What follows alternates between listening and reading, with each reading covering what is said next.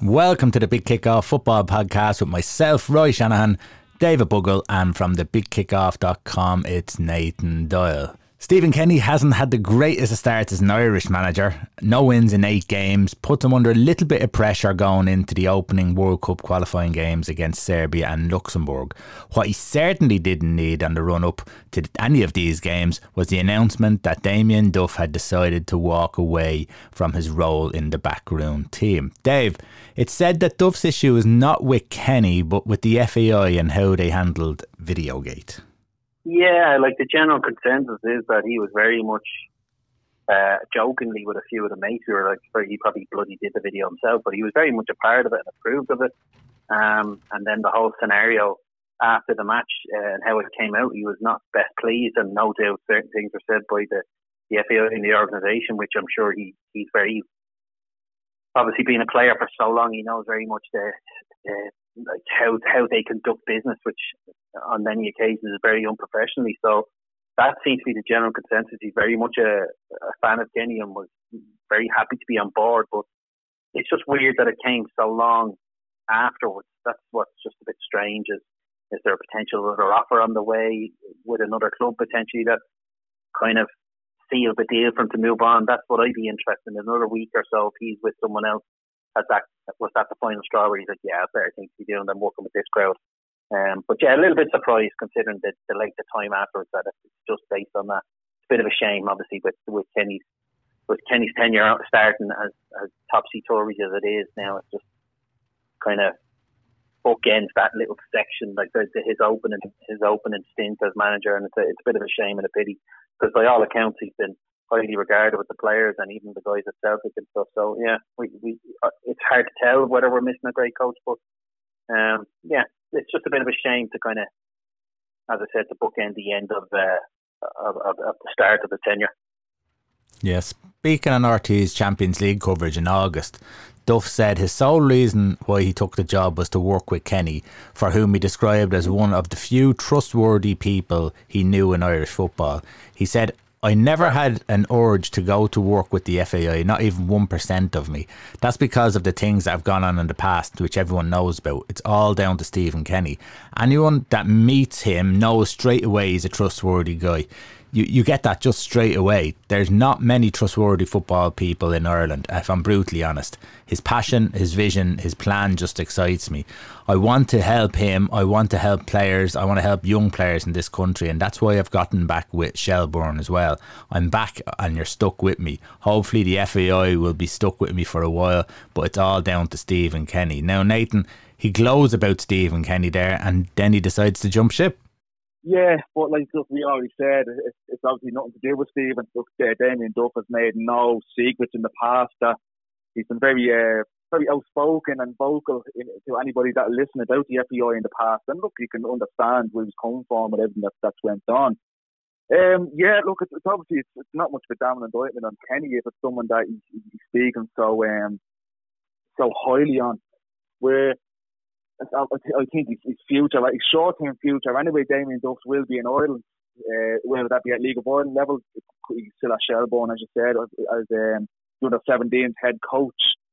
Because when he, he was, with Celtic, his family around didn't move over with him, so I think he seems to want to settle in, into um, in, into Irish football. But yeah, he's obviously someone that he respects Stephen Kenny, but just working on the FAI wasn't something that he really wanted to do, and it just what was he wasn't meant to be, and the, even in fairness to him, the whole way the Videogate thing was handled was just completely blown out of proportion. So you can't understand why he was annoyed the way that got leaked out and the way that was handled. But as they said, to see him leaving months after the issue is it's just a strange. It is a strange one. I wonder if there's a little bit more to this than what we're seeing because yeah. obviously Damien Duff is someone that's. Uh, you know, he, he, he likes to stand by his principles and everything, but the time it was pretty strange, I have to say.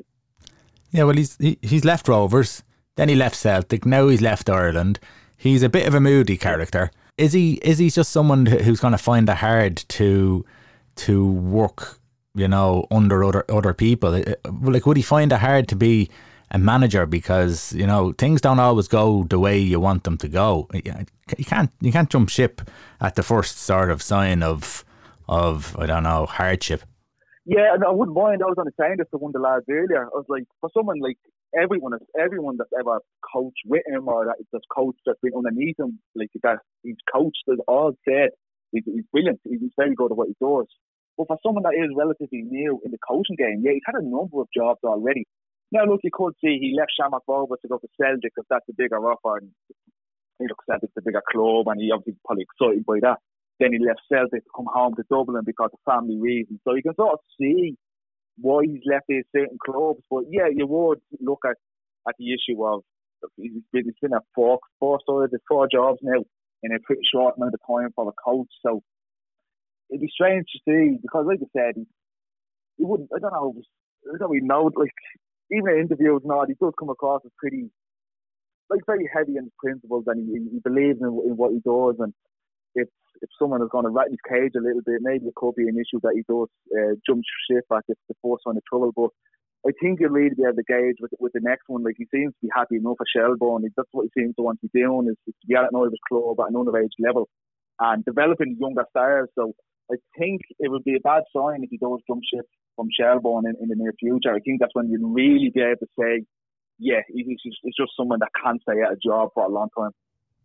Dave, what could the FAI have done differently? If they did or didn't investigate the claims, there was always going to be a hiding from someone, wasn't there? Yeah, yeah, no, I, I tend to agree with you there, but at the same time, you know, how it was dealt with and how it was handled is, is something that we're not going to know. Like, yeah, we know the top lines and as in we know the headlines that they're looking into it and stuff. But how did they look into it? Did somebody really try to remember what we said before? It, was somebody trying to push him out, as in Kenny, where the, the, the way we there, there could potentially be this still in the camp within the FAI who probably want a bigger name. Yeah, was yeah. somebody trying to push? We use this as an excuse to push him, and that's what Duff really didn't like. Was it the fact that it was just purely on the video? I doubt it. I'd say there was a bit more to it with somebody within there who's thinking, "Here's our chance let's get a bigger name in for more commercial uh, reasons, not necessarily for, for the right reasons. Um, so I'd say there's probably that's the real element of what probably pissed off, and not the fact that they actually looked into it. I'd say somebody seen a chance to to have a pop at, at potentially shifting Kenny on, and and I'd say that's probably potentially where he knows the sneakiness and the the back end. I'm sure a lot of us over the Christmas would have read champagne football. There's plenty of it that goes on within the FA.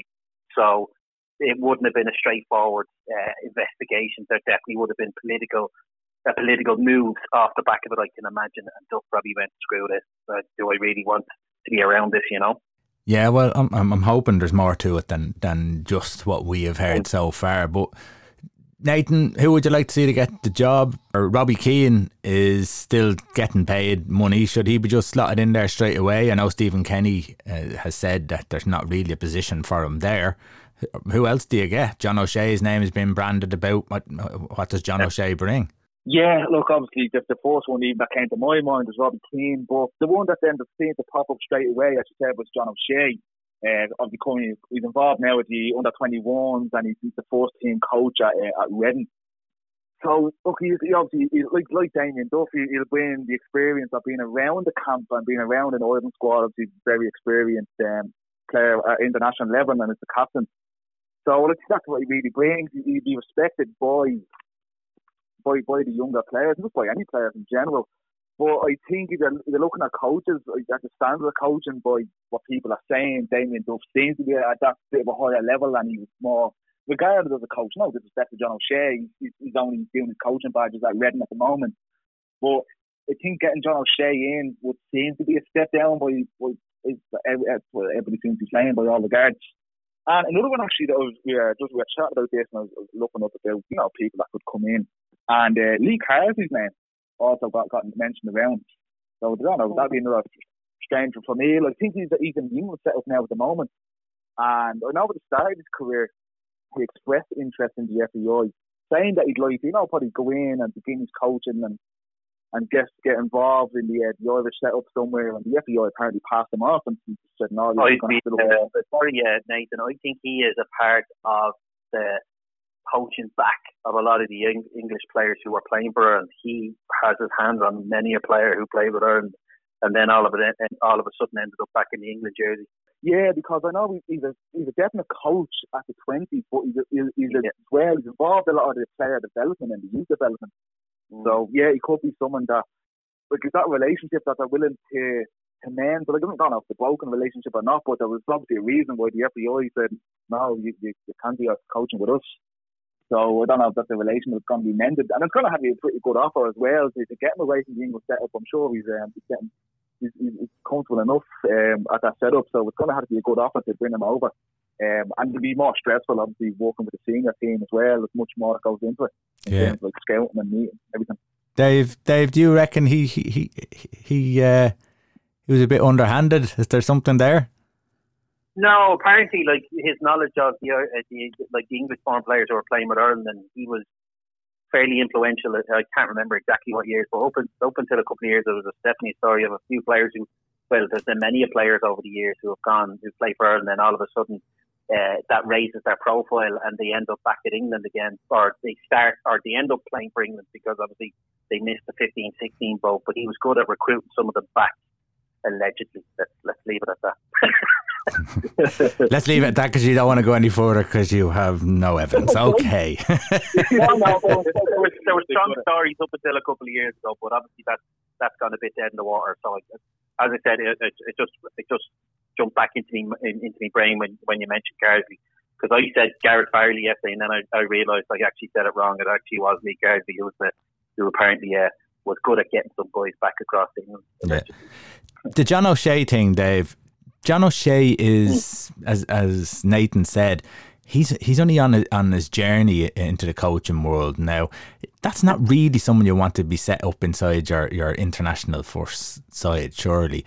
Uh, would someone maybe like a, a Rene Meulensteen or something like that, someone who is highly regarded in the coaching world, would they not be better off looking maybe outside the Irish? John O'Shea probably just hasn't got the levels yet. Maybe there's someone else yeah. in the Irish is set up that they do feel like that is on par with Damien Duff or, or, or even an, a higher level than Damien Duff. But should they look outside and, and, and really try and get a top class uh, coach in? Yeah, like I definitely think experience should be the key. Like there's definitely the Keith Andrews is in there already. O'Shea is only starting, and, and to be honest, I'd lead him there and let him earn his spurs, so to speak um, Duff, even something similar. Like, what's the point in getting in somebody the exact same? Like, I think is there going to be a general? Was Duff and Andrews going to be lined up to be general, um, like as in natural successors to Kenny? I don't think so. So why should they? Why should they go down that route again? I definitely would go with a bit of experience. So if there's nobody with the Irish connection and not around, I would have no issue with, as you said, people like your Rene Meulensteen or whoever's available. I would certainly have no issue with that. It's just whether Kenny would want that is a different story. But personally, I would go there. I would like the, the, should, the should he should he look for someone like that, someone experienced. Um, potentially, but maybe for him as well, he might be a bit worried to do something like that because if it's not going right, will he feel a bit undermined and insecure? Do you think he'd be insecure? No, I don't think so. But that's what people like me or you, and I'm not, I'm not me and you. But I'd be worried. I, I have no faith in the FAI. Like as in, I'd be worried that if, if things don't go well, geez, we have a half decent coach here. We just turn him out and let him finish it off. And if he can turn it around, we can get like. I, I genuinely believe that, that, that, that, with stuff like that, I'd be a bit worried about it, but he yeah. shouldn't personally. Yeah. So John, o, John, John O'Shea, it is. Yeah. okay, we leave that there. I'm sure there's going to be more that comes out about that one. Dave, Michael Oliver had an interview with the Mail on Sunday, and it turned out to be a very interesting read. Yeah, it was very um, refreshing to hear some of the stuff, and obviously the the, the, the famous uh, incident with Pick, uh, with Pickford and just and go just go through it. Just go through it for anyone who hasn't hasn't read the yeah. article.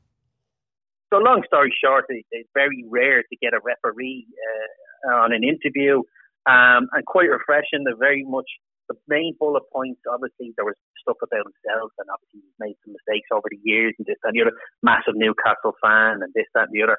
But the main bullet point is VAR very much it's here to stay. He's happy with it because, he, as he said, he still gets to make the decisions. Um, regardless, it just kind of solidifies his opinion of what he's seen.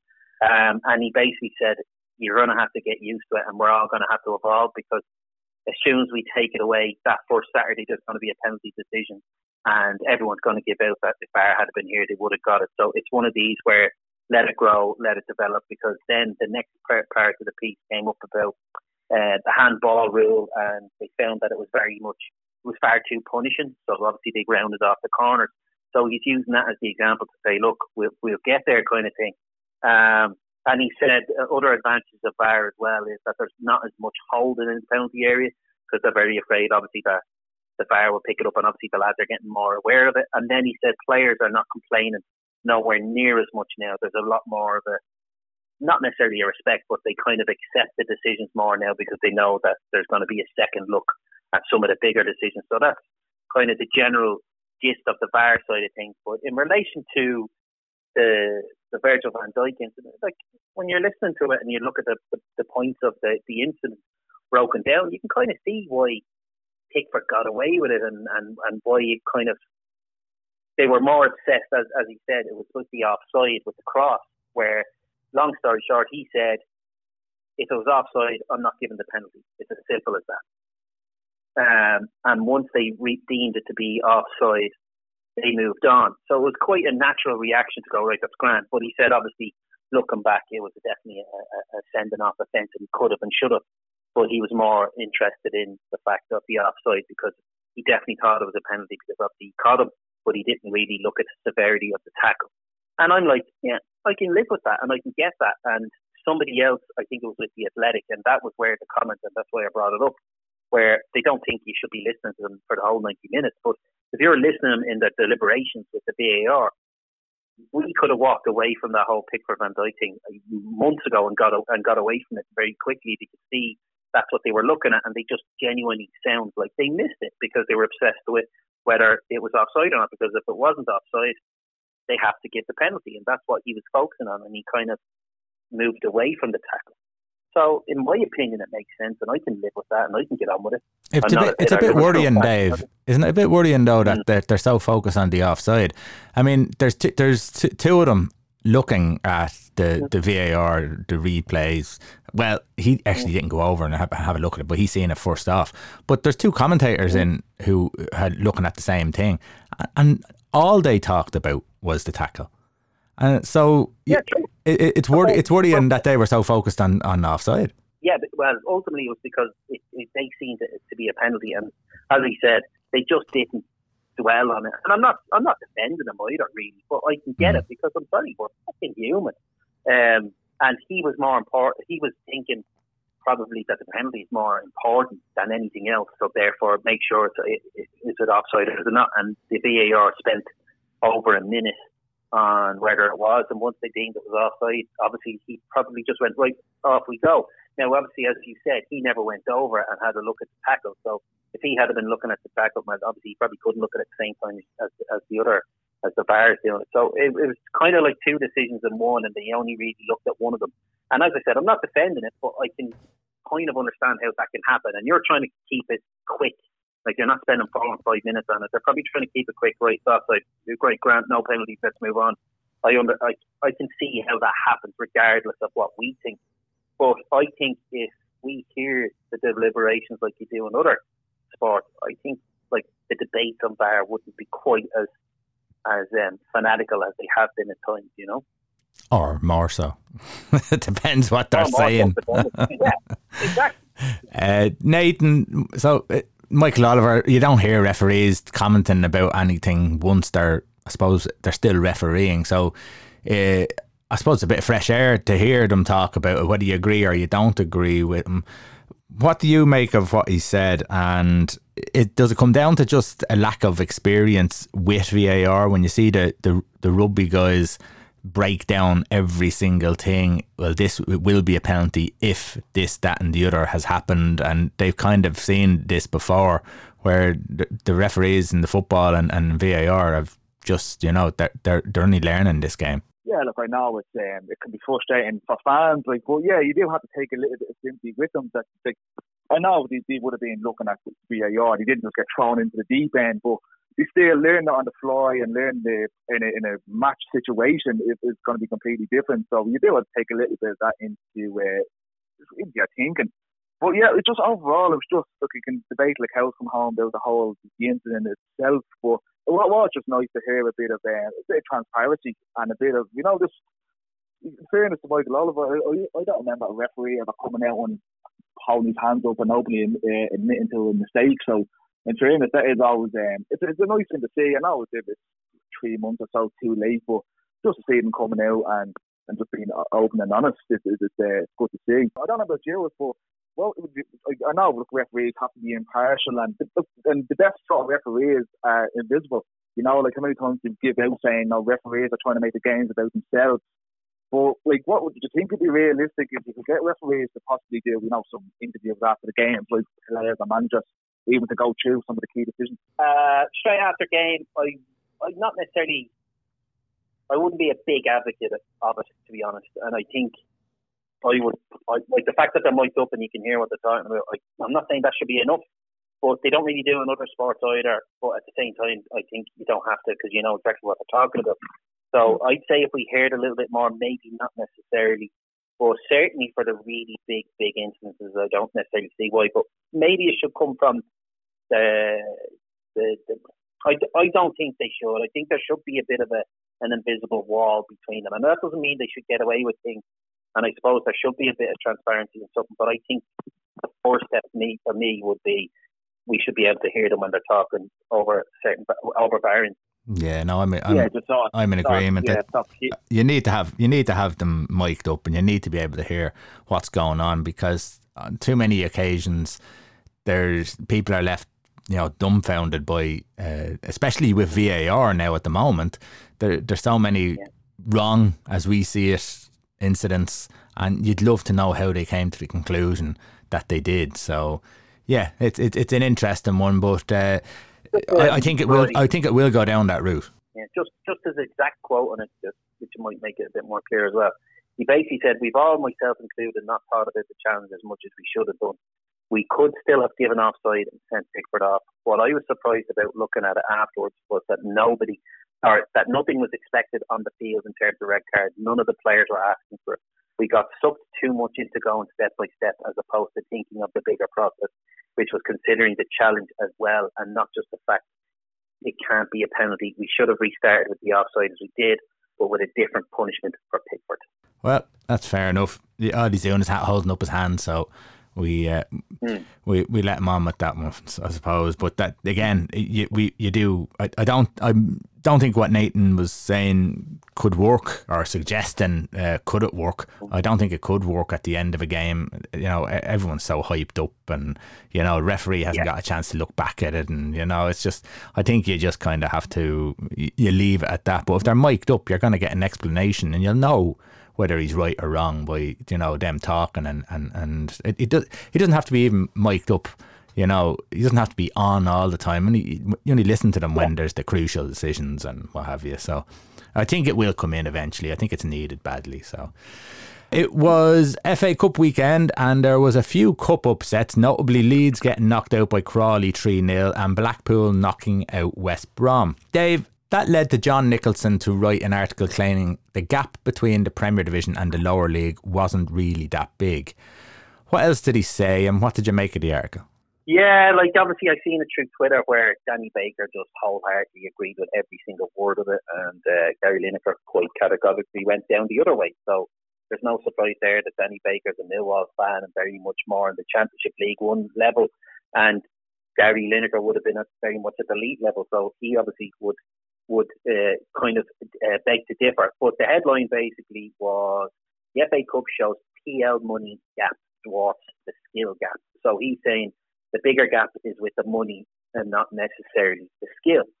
So it's an interesting one and it's an interesting article, but it was basically about three paragraphs that really kind of hit home because I find there is a bit of a, I find there's a, there's a, a strong truth in it to an extent.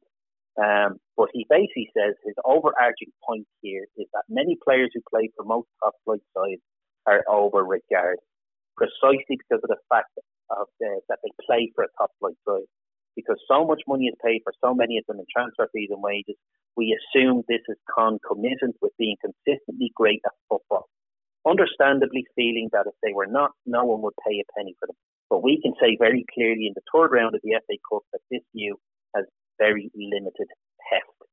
So the truth is more typically that there are relatively few brilliant footballers who are in a different class, and the rest ride on the back of those players' reputations. Benefit disproportionately from their brilliance and bask in their golden light. Take those fantastic players out of the team, and suddenly the make weights look more like the lower league players.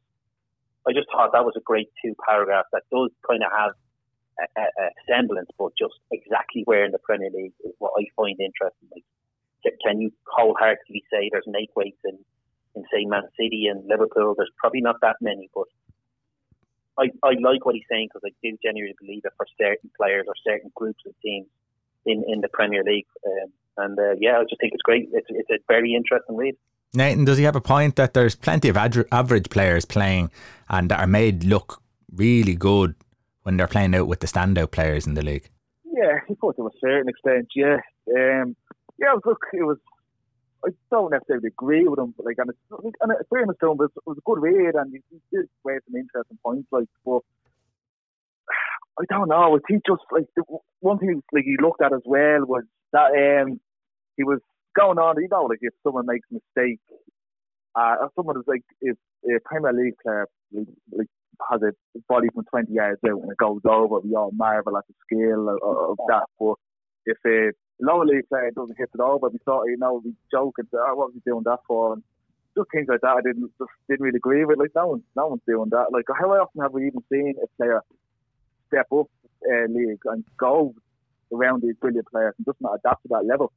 So there were certain things like I was afraid looking at some of the commentaries underneath and they were pretty scathing towards it. I didn't think it was that bad of, a of a point that was to be making, but no, I wouldn't really agree with what you have to say. It just there's a, for a reason. There's a lot of guys that are down in the lower leagues that just physically can't make the step up. I know you can look at things like like the coaching and the fitness is always better in the higher leagues. That always does come back to money because it's better facilities and better standard of coaching and things like that. But yeah, I just think it simply goes down because there is players in the lower league that just aren't good enough. It just it could be talking small margins here, but when you get to the top level, then small margins are, are, are very big differences.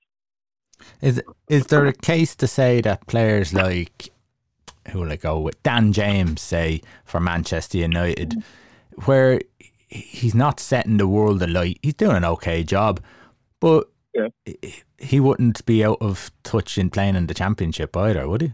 No, no, there is, of course, the players at these top clubs, like, you want to keep going at Manchester you know, you have someone like Jesse Lingard as well, it was said, but the longest time is, is a lower league, lower Premier League team, like, that's his level, and that's our best. So, of course, you can go to all the, club, the top clubs. Um, yeah, Dan James is a golden where he's come from a side from Swansea and, and done very well at Swansea too, and just has just struggled with the step up in competition and the step up in class, even with all these great players around him. Dave, can you name anyone else who you might think that John Nicholson might be talking about? uh, I'd say he's probably talking about most of the lead side when they took out the one or two star players the weekend. I'd say he's talking about most of them. Uh, I think Luke Ayling would be massive. I, I just don't get it. Uh, Spurs, I go with Harry Winks. I go with I heard uh, Harry and I go, no way, he's not going to say it. I just heard you saying Harry. was like, Harry Kane, Harry Kane will put it. In, Harry Kane will put it in the back of the net with any team. It doesn't matter what level. but so like, yeah, Harry Winks now is on is rumored to be going to Valencia, and you're like, good luck to him. But I don't get it. I don't see it. Ah, look, I think I think for me, I agree to some extent uh, in the sense that I've always said it to you, uh, Roy, and you won't be surprised. But there's players everywhere, and there's players in League Two and in League One and in Championship who can play in the Premier League, but because they're in League One and League Two and Championship, they don't get they don't get looked at. So your Liverpool and Man United and all these are going to be looking at Paris and Real and Barcelona and the top of it, all these other leagues for players instead of there's a guy in League Two who I like say for example at the moment Liverpool are struggling for a centre half. I guarantee you, in Championship and League One, League Two, there's a guy who can plug in a hole and it cost might cost him ten million. But I guarantee you he'd plug in a hole for six months, and you never know. He could end up being the fourth instead of them moaning that they can't get anyone and they're too expensive. Yeah, well, stop going to Paris and Barca and Real. You know, that's where I like looking at this because in that sense, there there's a gap in, in opinion, uh, as I suppose, is why I'm intrigued by. And a bit like what he said, like when there's a shot over the bar, oh, that's a great piece of skill. But like when somebody in the lower league do it, oh, that's a plucky shot from, from him. And there is a bit of an element to that. And there is a bit of a, uh, for example, say when Mo Salah came back to England, I shy, he was shy. Why? Because he was shy three years ago at Chelsea. But you look at his numbers in Italy and they're very impressive because there is a bit of an ignorance and it, it depends on what like who they look at your name and then they see the club you're attached to, and then oh, he must be good. You know, um, like a bit like Louie Barry. Louie Barry got uh, Ireland caps, and all of a sudden his stock went up, and then he got noticed by Barcelona, and then England bring him in, and now all of a sudden everyone's going to start talking about him. But that's how it can happen so quickly in football. There's a, a bit of a bluffing element, but that's what I love, and that's what I'm, I'm, I'm intrigued about. That there is a, there isn't a huge gap between the average players in the Premier League and the rest of the other leagues, in my opinion. I don't think there is. I think there is a huge element of luck, and there is players who definitely get overinflated because of who they're with and who else is in it. And I, I enjoy that element of the article because I'm not saying it's 100% true, but I definitely think that there isn't a huge gap between a good stock of players within the Premier League. And for example, I suppose with, as I said, with Liverpool, there, there, there's a centre half somewhere that we can fill a hole in and, and be okay for six months because, as I said, the big boys have to deal with the big boys and no one else. And I find that very frustrating when there's, there's plenty of talent out there. And certainly at home here, lads, I've said it many times, there's plenty here as well. So uh, that's why I enjoyed it mostly because it was interesting that, as I said, Danny Baker running the mill, wholeheartedly agrees, but then the, the elite Gary Lineker, not, not a danger. Nathan, has it always been this way though? Has hasn't it always been just that those type of players in the in the Premier League or the First Division as it was called then, those teams always just had those quality players that just you know gave that team say a Liverpool, a Man United, maybe an Everton even back then, that extra little something that got them out of trouble all the times when they were going away in these FA Cup uh, results. You, you you very rarely see the six and seven and eight nils. They're they're they're normally quite tight games. Yeah, which is yeah. The fairness is one thing you can look at. Even like if you have a side like Liverpool or Manchester United or the elite sides. In theory, yeah, the, the reserve team should be good enough to be rolling these teams over. Well, in fairness, even the even in the third round of the weekend, there was, there was a couple of teams there that they put it up to them. Like I was watching the um, the Newport and Brighton game uh, yesterday, and like there was was, was decent enough Brighton side put out there, but on paper there should be enough of these Premier League talents to be beaten side like Newport. And in fairness, they made hard work out of it and just about just about it. So yeah, um, I think it's just that was exciting as well. Like like it is this growing demand where it's exciting for fans to, to see a club go over and, and be picking players from, you know, could be from Madrid or Paris or whatever. And where you see it's, it's probably a decent player coming up, like Dave said, I definitely agree there's, there's a lot of good talent down in the championship and in lower leagues and that. And even in the League of Ireland, like obviously you go on about it all the time. But I just think for fans, it can be more exciting to see these big name players coming into these big name clubs compared to someone coming up to say, for example, the QPR or something. Uh, just find a defender from the championship or something like that. It's just it's just the way it is now, unfortunately. But there is there is definitely good talent down in, in the lower leagues. Okay, it's time for transfer talk.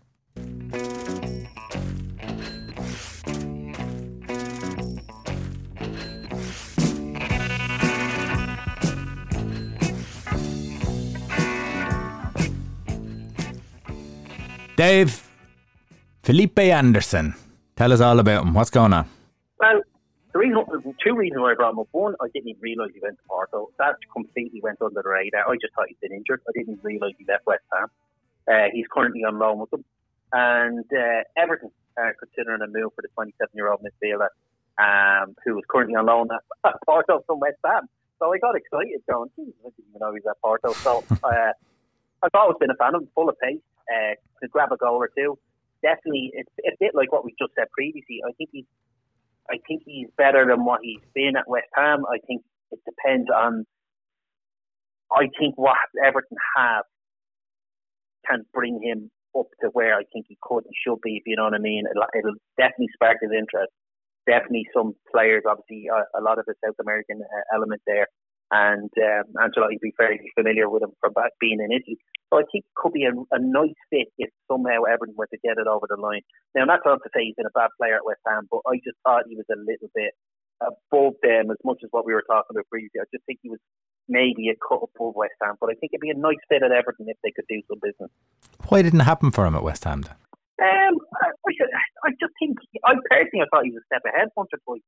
Um, like you have Andy Carroll there and stuff like that. And I'm not being smart. I'm not a big fan of Antonio either. You know, he's out in the wing. He's kind of pacey. He's creative.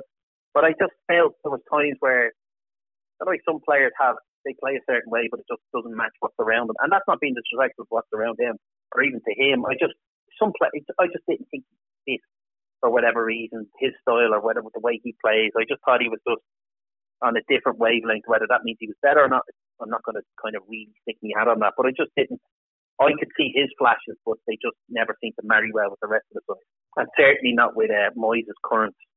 Uh, you know, he likes his uh, hard working kind of up and at it kind of boys, and hard work first and then skill second. Um, so obviously, it, it could be it could be a great fit for him to go to Everton. Nathan, how's he fit in at Everton? They have a few decent forward players at the moment does he go up uh, in there and a bit like Jota, you know, he has to go in there and be on fire, or else he's going to be a squad player? Yeah, he certainly doesn't walk into that team anyway because um, going forward, there's a lot of tidy players there. Like, look, you can probably look at someone like Alex Iwobi, who's been, been playing out on the right hand side the past couple of weeks. On paper, I believe the answer is probably the better player. But yeah, you'll have to sort of go in, maybe even buy time for a couple of weeks because everyone are certainly looking, looking for uh, talent. And I know even, I think there's AC Milan we're looking at him too, so will that be mm. probably be more of a, a, better option for him. Like, they don't have the Serie A might suit him more, I'm not sure, but yeah, I, I, I wouldn't be under any illusions that he's going to walk into that Everton, Everton team and take over. No way. Okay, what's going on, Nathan, with Josh King? Yeah, I'm, I'm sticking to Everton myself because the uh, former striker Josh King is looking set to be returned to the Premier League in fairness, it, it, the man is in demand. The likes of Newcastle, West Ham, Wolves, West Brom, and even Manchester United have all been linked with the player over the past while, coming up to the January transfer window. Uh, but in fairness, Everton have come out to be the most likely uh, candidates to sign the 28 year old.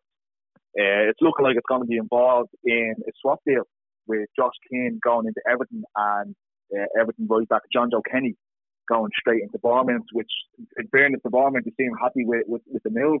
To me, doesn't make much sense. I don't think that's fair straight swap. I think you'd have to put a fee into that as well.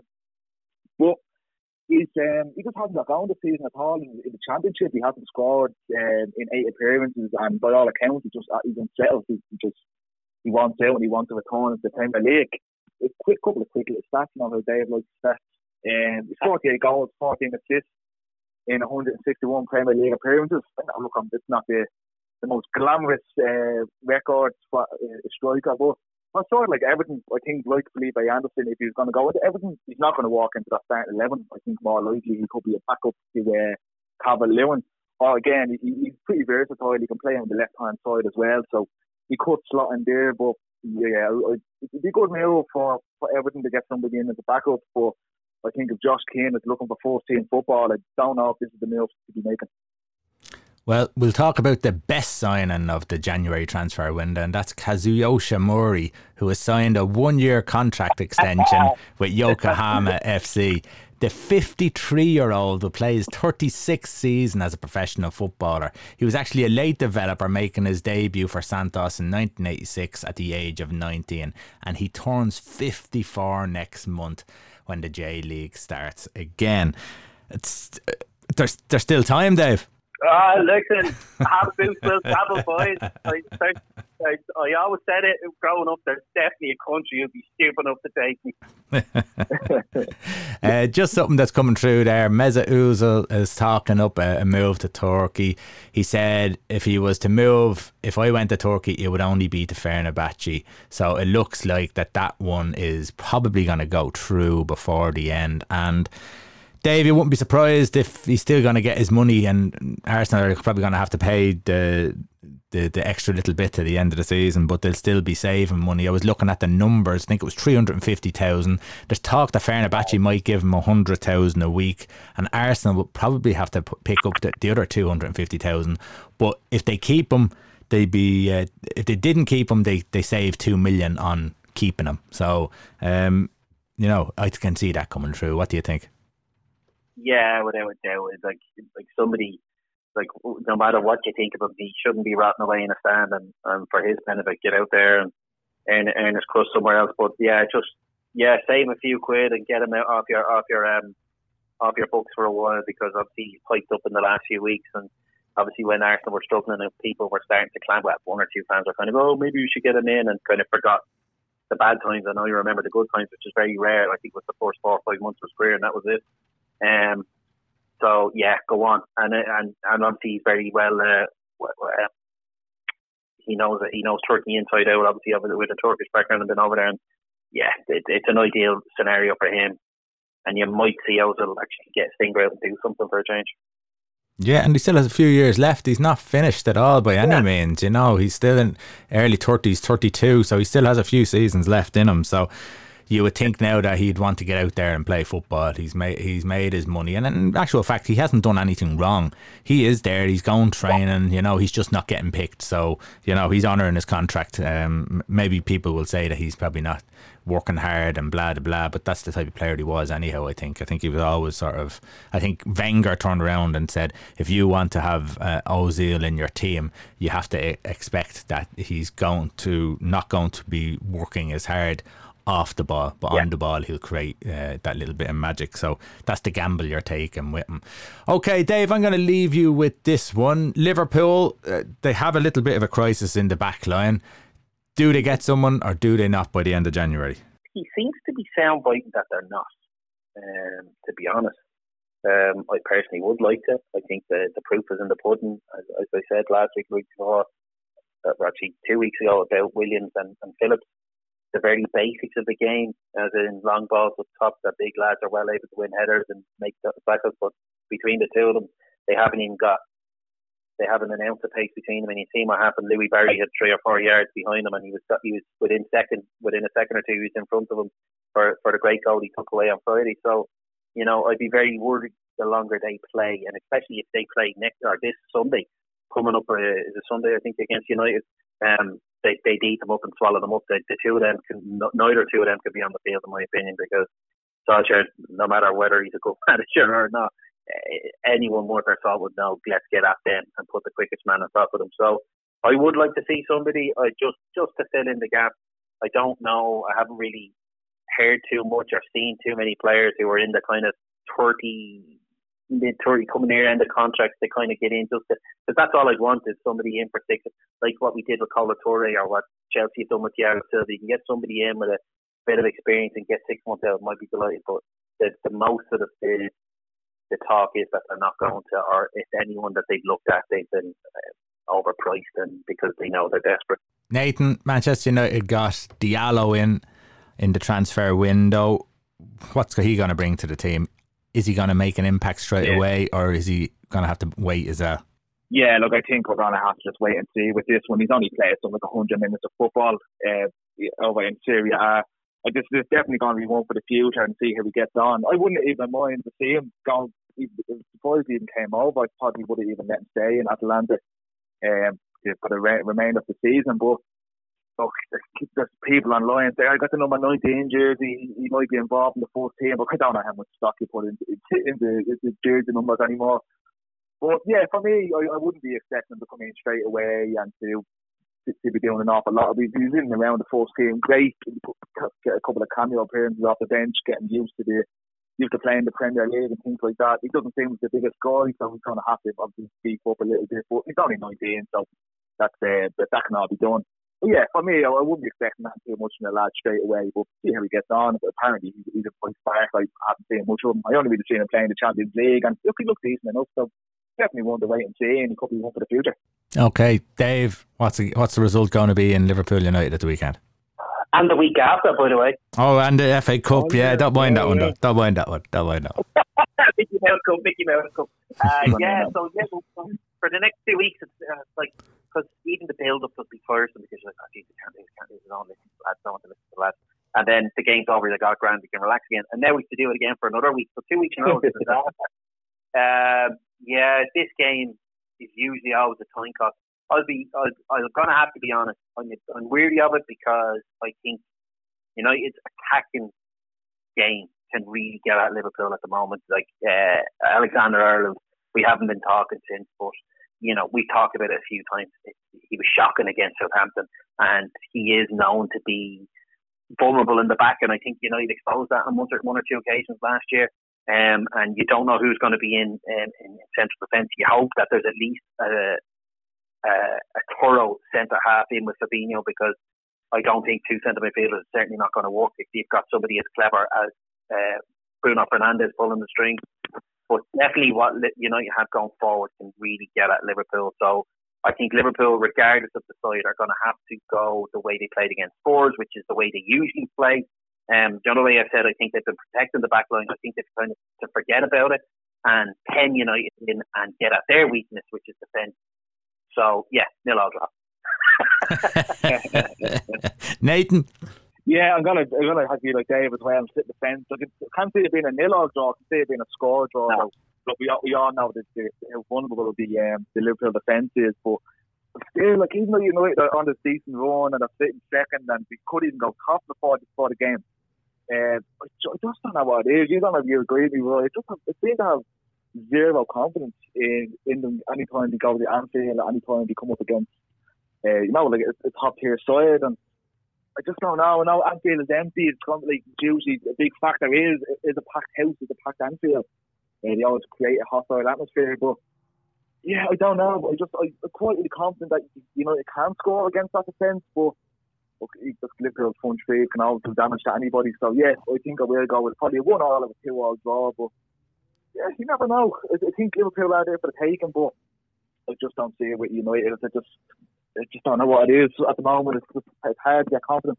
Yeah, I, I just think I've been hurt. If I had too many times over the years. Yeah, if I had money to put on them, I'd probably put down the score draw, the one all draw. I think is probably the best one. But uh, I'm going to go stupidly optimistic and a three 0 win for United. Come on.